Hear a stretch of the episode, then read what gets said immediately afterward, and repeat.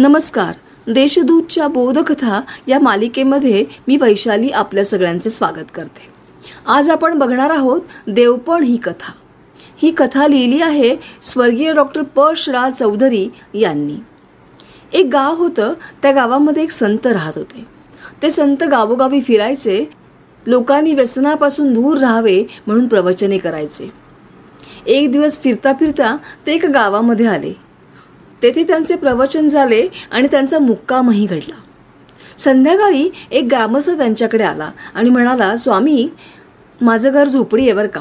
पण त्या झोपडीमध्ये तुम्ही यावं आणि भोजन करावं अशी माझी फार इच्छा आहे. संतांनी त्या माणसाच्या म्हणण्याला होकार दिला आणि ते त्याच्या घरी म्हणजे त्याच्या झोपडीमध्ये जेवायला गेले. जेवण करता करता त्यांच्या लक्षात आलं की त्या माणसाच्या पत्नी पायानी अधू आहेत. बोलता बोलता त्यांनी विचारलं की ताई तुझ्या पायाला काही दुखणं आहे का? तेव्हा ती म्हणाली बाबा मी अपंग आहे. माझा एक पाय अधू असला तरी मी घरातलं सगळं करते. को कामाचा आणि माझा भार मी कोणावरतीच अगदी माझ्या पतीवर पण येऊ देत नाही.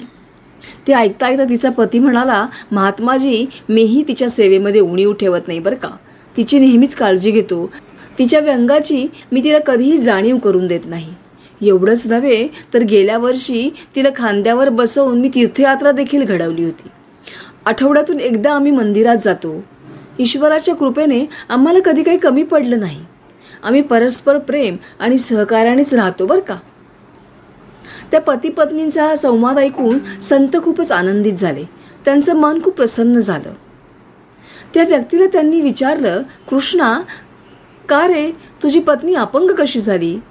तेव्हा तो म्हणाला महाराज ही तर जन्मापासूनच अपंग आहे तरी तू हिच्याशी विवाह केलास? तुला संकोच वाटला नाही?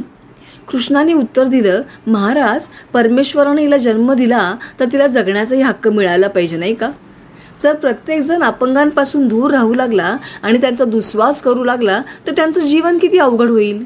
हा विचार मी केला आणि स्वेच्छेने तिचा पत्नी म्हणून स्वीकार केला. त्या व्यक्तीच्या बोलण्याने त्याच्या चिंतनाने आणि श्रेष्ठ आचरणाने संत मुक्त झाले. ते स्वतःशीच म्हणाले माणसं अशी विकसित झाली तर प्रत्येक घर स्वर्ग बनायला वेळ लागणार नाही. ही गोष्ट इथे संपली असली तर या गोष्टीचं तात्पर्य आहे माणसाने देवत्व प्राप्त करण्यासाठी सदैव प्रयत्न करावेत. धन्यवाद.